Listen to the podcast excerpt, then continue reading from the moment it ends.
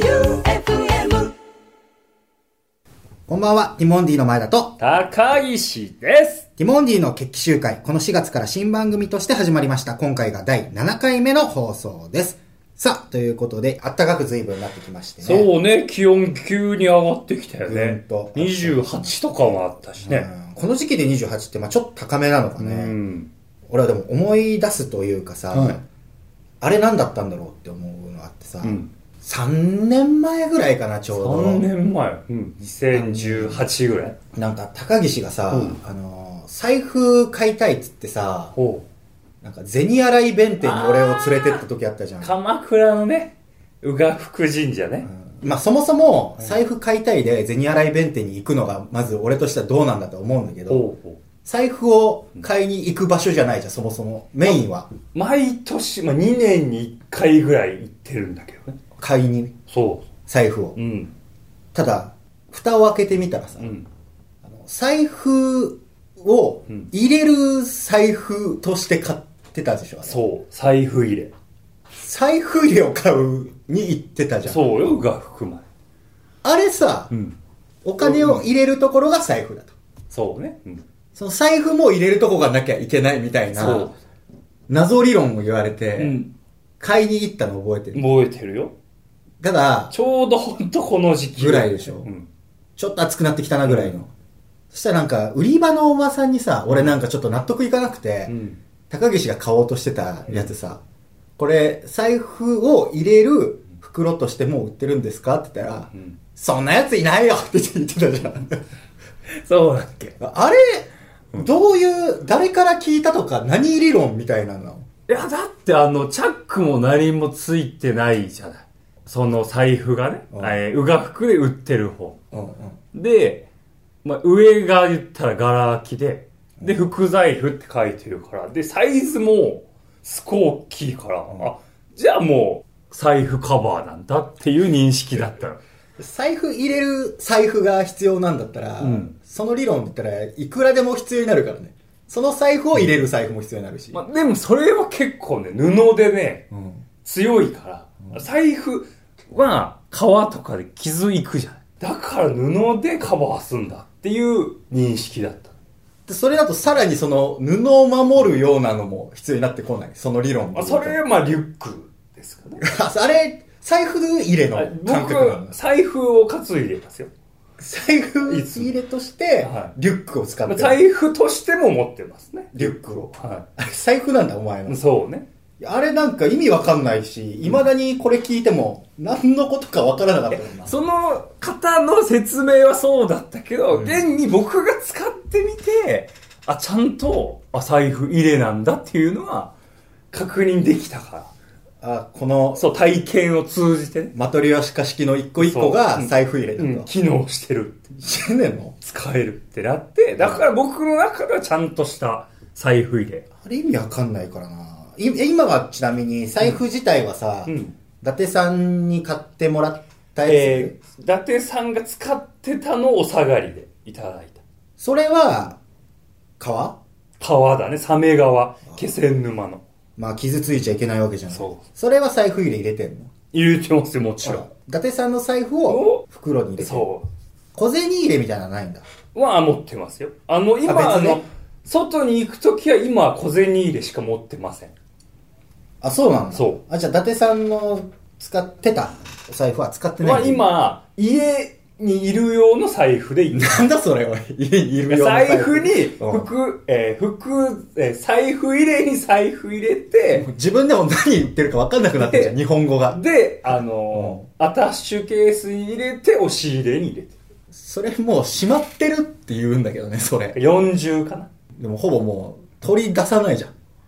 いや、でもまあ、そうね。どれ年にうん。 3、4回は。それ使ってるって言わないからな、伊達さんの財布も。いやいうや、しまい込んでるじゃん。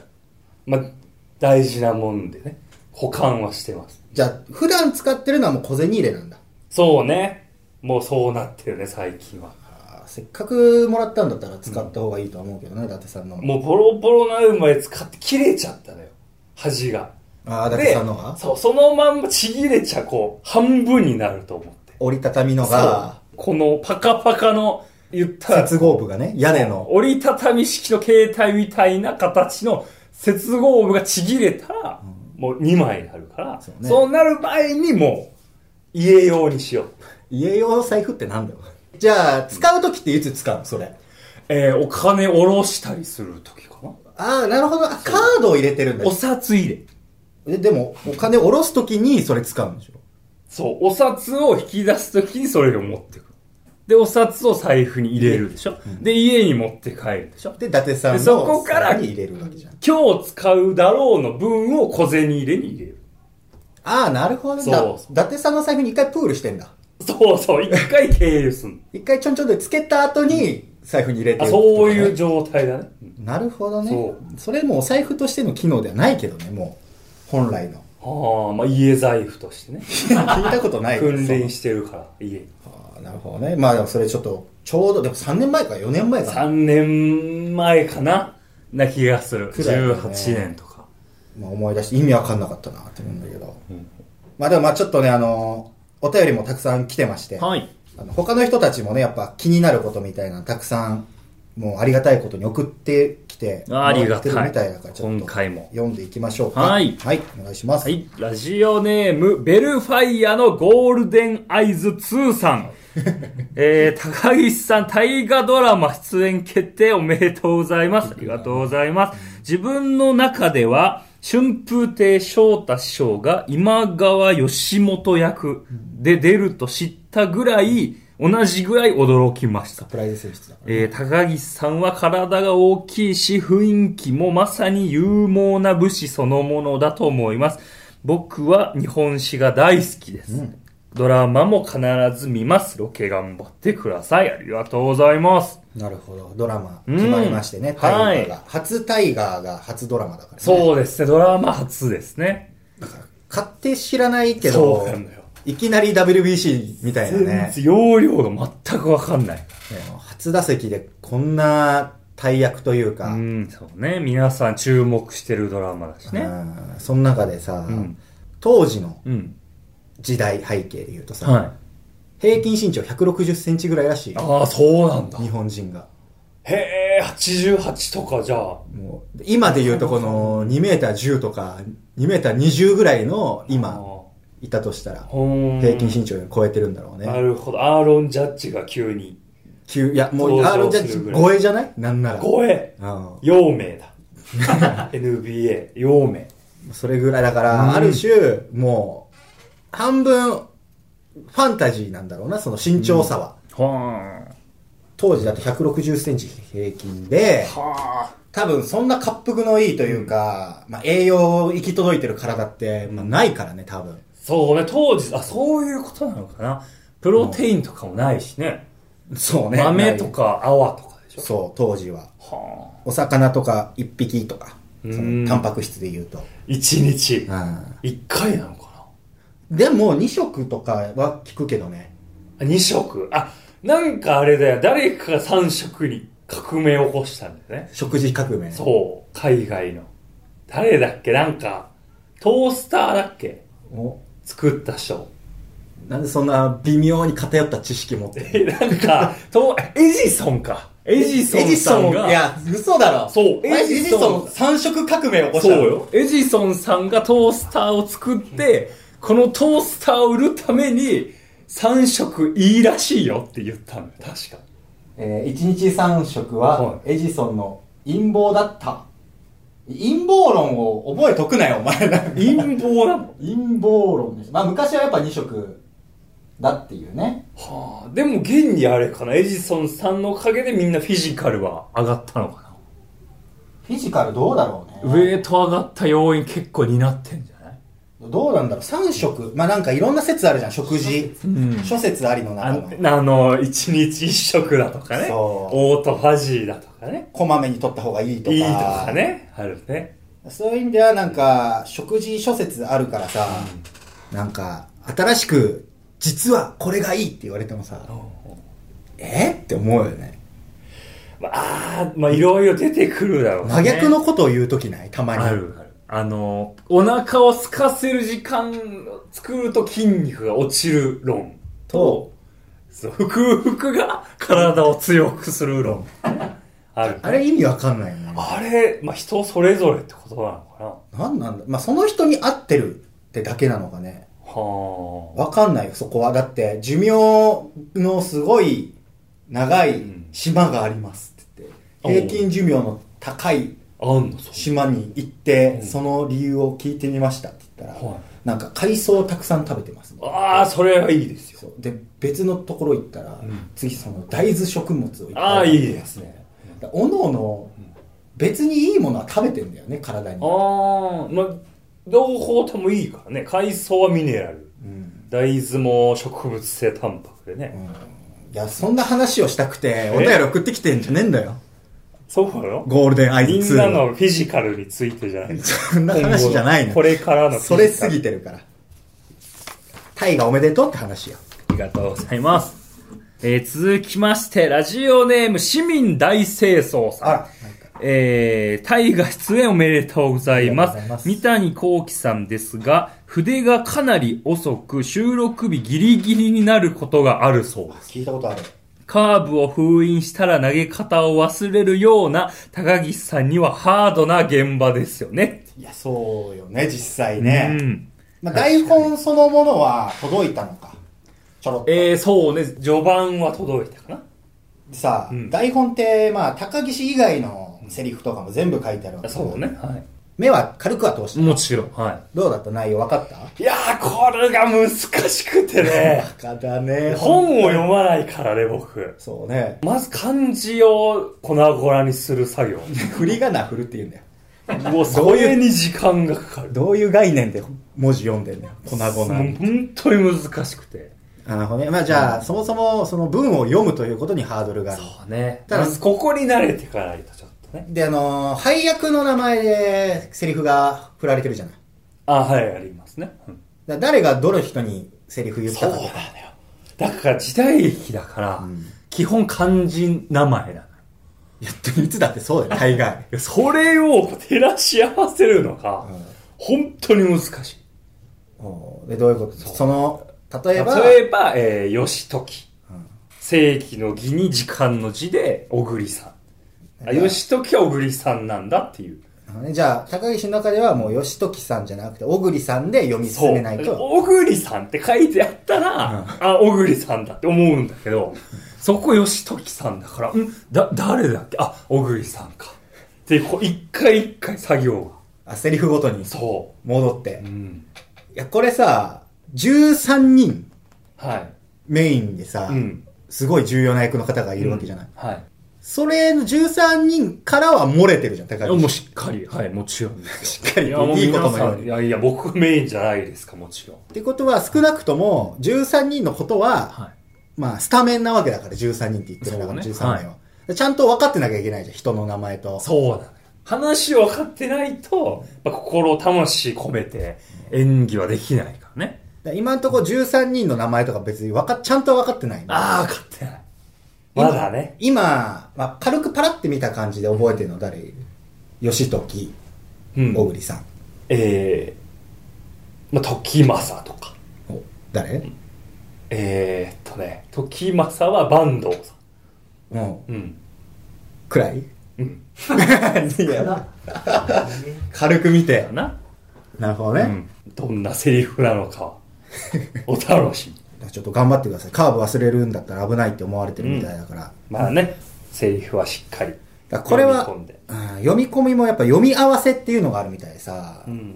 まあ、あのいわゆるあの富澤さんがドラマに出た時大恋愛のはもうマネージャーさん田中さん、うん田中マネにはい頼んで、もうホテルでで、夜やられてたね、ツアー中。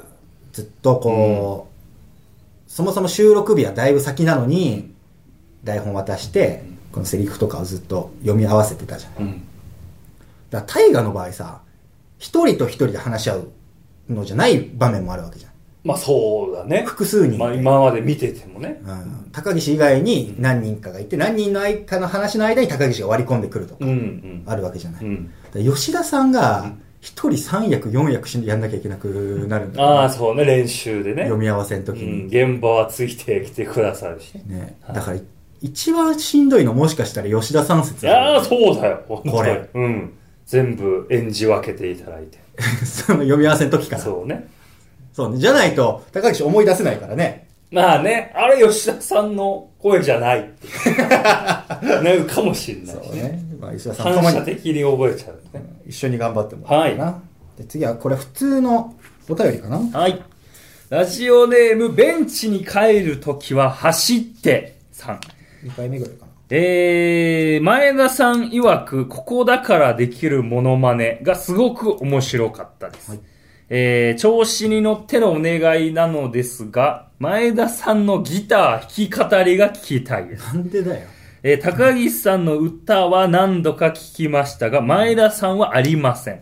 ギターの弾き語り楽しみにしています。リクエストはスピッツのチェリーです。いやさこの俺でもカラオケとか行っててもよく思うんだけどさ、うんなんか中途半端な微妙な歌をさ満を持して歌われてもみたいなところあるのこうよ聞きたいって言われてるね。いやいやだしかもスピッツだよ。草野正宗さん、ラジオで僕らのこと言ってくださそってれる。俺が前回の放送で言ったやつだろそれそれをこう、ね、おかえりラジオを通してのアンサーとしいやアンサーがだいぶ失礼な仕上がりになるからて。いやいや、前田のベストでいい。いやいやいい嫌だわなんでこれ俺らのラジオ聞いてくれてる人になら聞かせてあげてもいいかなのテイストで俺歌わなきゃいけないのいや、聞きたいんですよ。違いすぎてるでしょベンハシは聞きたいって言ってる。ベン走って略すな。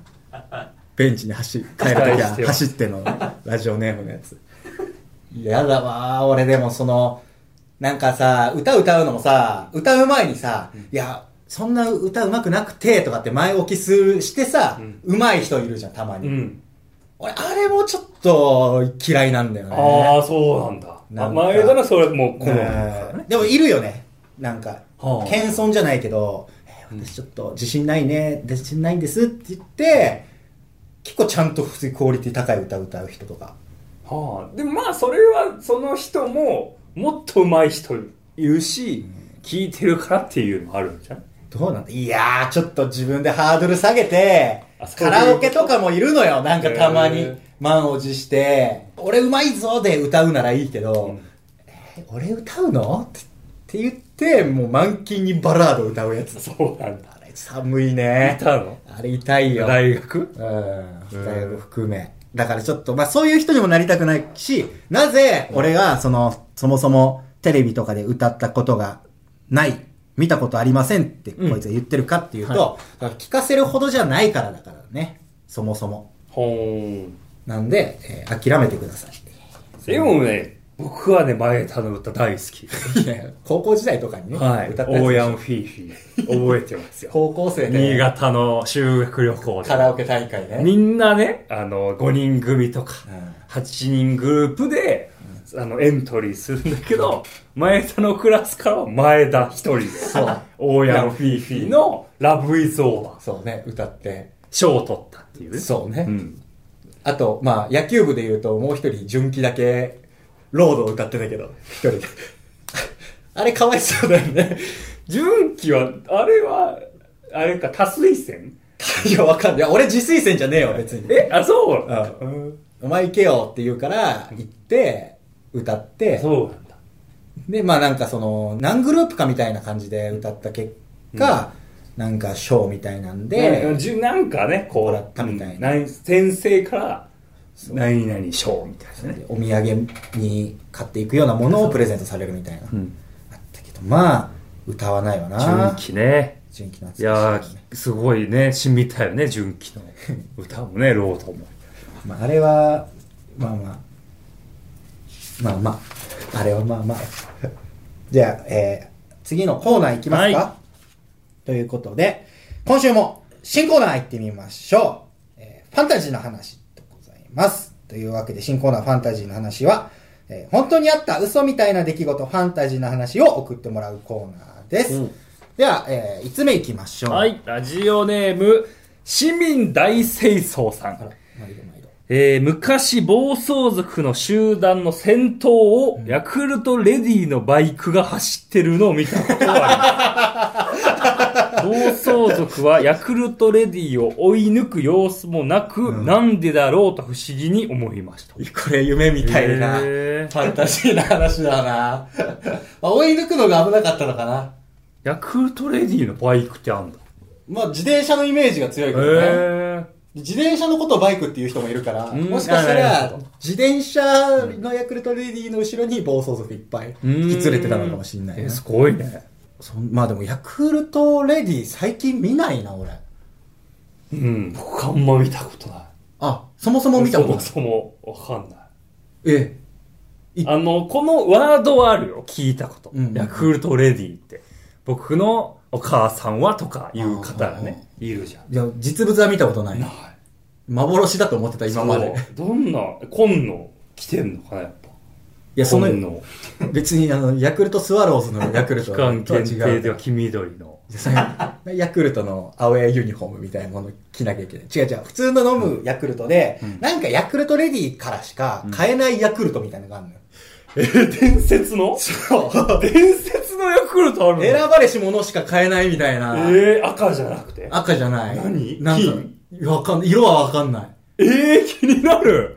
それえはー、、見つけに行こうよ。その 置いてあるわけじゃなくて、うんヤクルトレディさんからしか買えないっていう。あ、その、配達中のそうそう。てかまあ、その、えー市販ってスーパーとかで売ってない。えー、そうなそのんなヤクルトがあるらしい。え、探し行こうよ。もしかしたらこの暴走族の後ろの奴らみんな買いたくて、後ろ追っかけてたのかもなしれるない。ほど。栄養素も違うのかぽいよ、多分。まあ違うからこそじゃないその、あえな。て。んなオリジナルのすっごい。だ味が違うっていうよりは中のその、するんだろうな、だから。知らなかった。特別なうん伝説のヤちクょっルとト。意識して探してみよう。探す、まあヤクルトレディを探して、売ってるんですかって聞くところから行かないと、そう。ね、聞いてみる。まずは高岸は、ヤクルトレディを見つけるところそうでねす。続きまして、ラジオネーム JY パーキング さん。えー、ティモンディのマネージャー、ジュン吉田こと JY パーキングと申しま す。いやすごいの来たな、ま た。JY パーキングさん、吉田さんなんだ、うちのマネージャー。僕。の自慢のアルファードに2人乗せ仕事からの帰り、後方シートの高岸が山梨名物信玄餅を車内で食べ始めた、餅はネバーギブだ絆だと言って僕の止める声もお構いなし黒蜜ときな粉を口周りベトベトにし、時折絆を感じるぞその調子だとわけのわからないコブで鼻息を飛ばしながら満面の笑みで完食し帰っていきました 信。玄餅社内ね。案の定僕の自慢のアルファードの後方シートはきなこまみれ。マジで信じられないです。勘弁してください。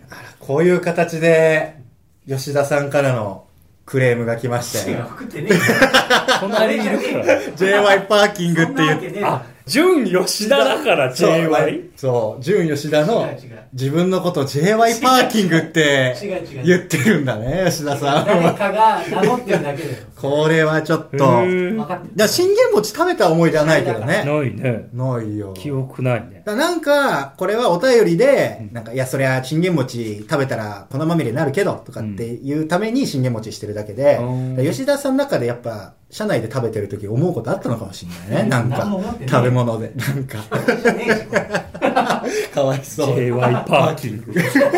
駐やばい車自場。分のこと。吉田 JY パーキングで。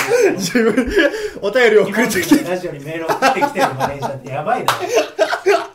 そんな話あるかパーキングの方だ。吉田純駐車場の方から。自慢のアルファードだよ。俺、僕の自慢のアルファードグレープのじゃなか ったんだ。自社のだし。自社だ。 吉田さんの持ち車なんだ。いやあいいなちょっと JY パーキングさん、ちょっとまたぜひちょっと送ってください。お願いします。この人俺の手でずっと送ってくる。今後。怖っ僕はティモンディのマネージャーの純吉田ですっていう。いつもこ、いつやばいでもしもしかしたら俺知らない、俺ら知らないだけでさ、番組のスタッフさんとかとさ、俺らが知らないとか挨拶してる時とかあるじゃん。うんちょっと挨拶しに行くわあそうねうんティモンディのマネージャーこと、純吉田でって自分で言ってるのかも しんない。普段。こういう言い方してんのかもしんない。あ僕らの前だけ吉田純 でってことそなんでここでバラしたのってなるでしょそしたら裏でう。いやいやいや、これは至でも近、距離で。いや、これはちょっと我々気をつけ、まあご飯食べる時はそうね車内はね、うんやっぱ JY パーキングが起こるから、僕らのいや気をつけなきゃいけない ね。次のファン続きまして、ファンラタジージオネーム、エビガタケッセイさん。はい。私が経験したファンタジーの夢は、中学生時代にあった学校の変なルール。あるね。えー中学校では運動会などでの応援では、ラブストーリーは突然にのジャケット写真の小田和正さんばりのエビ反りの体勢で応援するがルールです。わかるわかエる。ビ反りのため、応援する相手が見えないので、ずっと空と天井に鼓舞している、そんな中学時代でした。めちゃくちゃ反るね、あれ。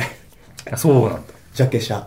めちゃくちゃ反る。取るね。めちゃくちゃ。すごいね。つま先立ちだ。そう、真上見てるから、基本。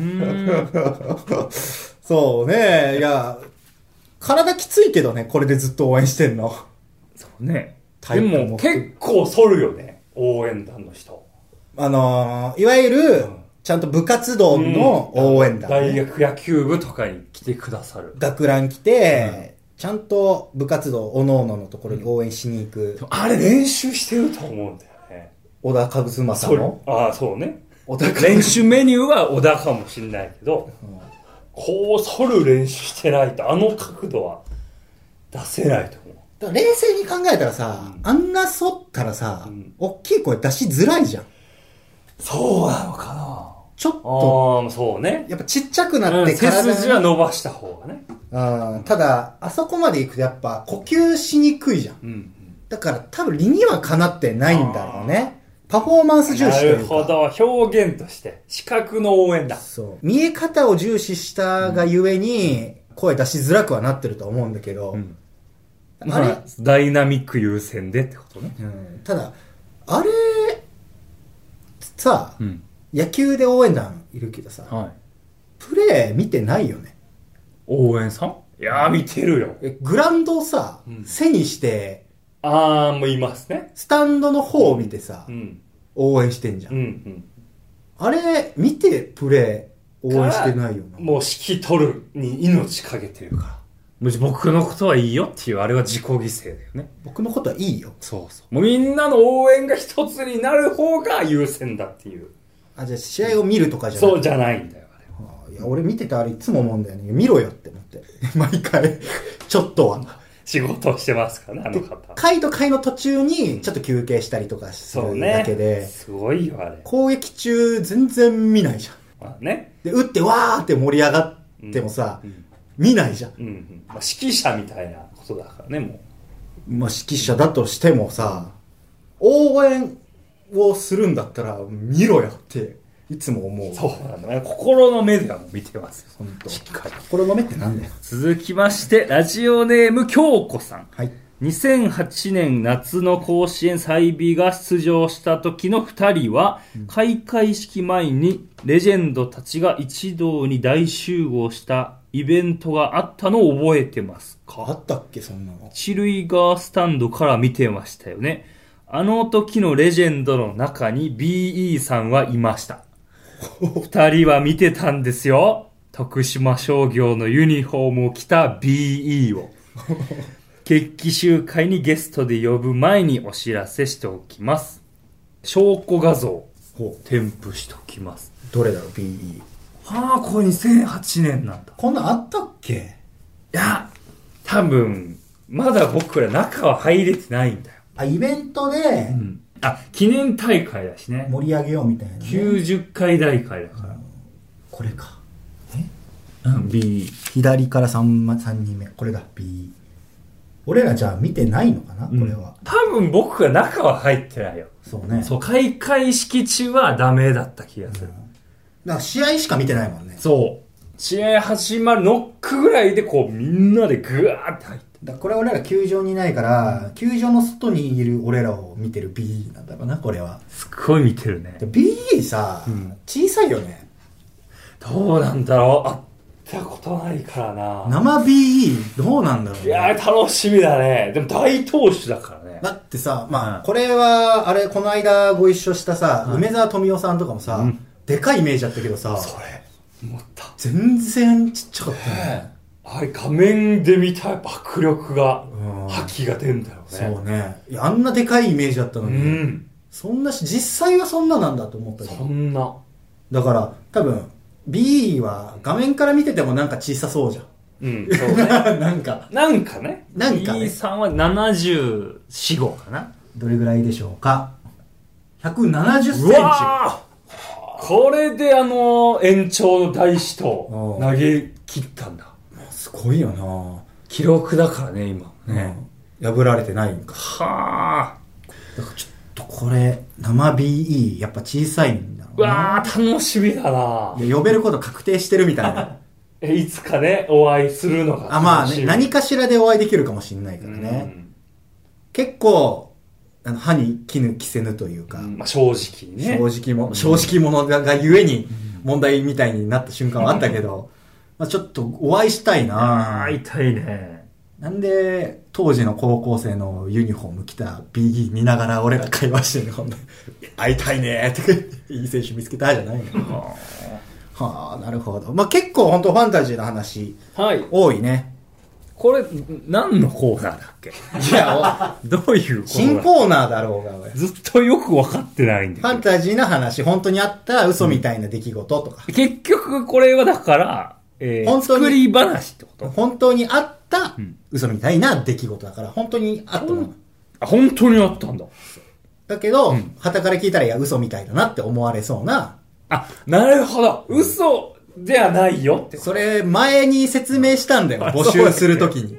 そうだっけで、みんなが分かった上で、本当の話を送ってくれてるんだじゃあ、これ JY パーキンいグを。や、そうだよ。そう、本当に。そういうこと本当の話だよ、これこのは。人は例外だ。完全な嘘を送ってき違う 違てる。う、これはもう、みんな、え、でもあれでしょこれそのも嘘みたいだな。 FM 愛媛さんの関所を通ったってことそう、もう、セキュリティが厳ね、正なる審査を通ったってことそう、ちゃんと、違う、嘘だよ、これは。プロフィール見て、んちゃんと、あ、これは純吉田だってなって、あ JY パークって言ってるんだって、FM 愛媛さんも承認を得た上での、 JY パーキンあ失礼しました。JY 本気になっちゃうからね。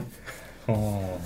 なるほど。らこれはまあ、えーまたまた、はいやっていきましょうやっていきましょう。本当の話か。そう。みんなねう。ん。だからヤクルトレディとかもやっぱ本当の話だ、ね。ほーん。なるほど。まだまだ多分多分みんなやっぱ俺らとは違う生活と違う文化圏で生きてる人たちいっぱいいるから、もちろんうん俺らからしたらやっぱ信じられないようなこととかおい、そんな経験あるんだってやっぱ話あるからね。聞きたいね、もっとはねい。。ということで送ってってください。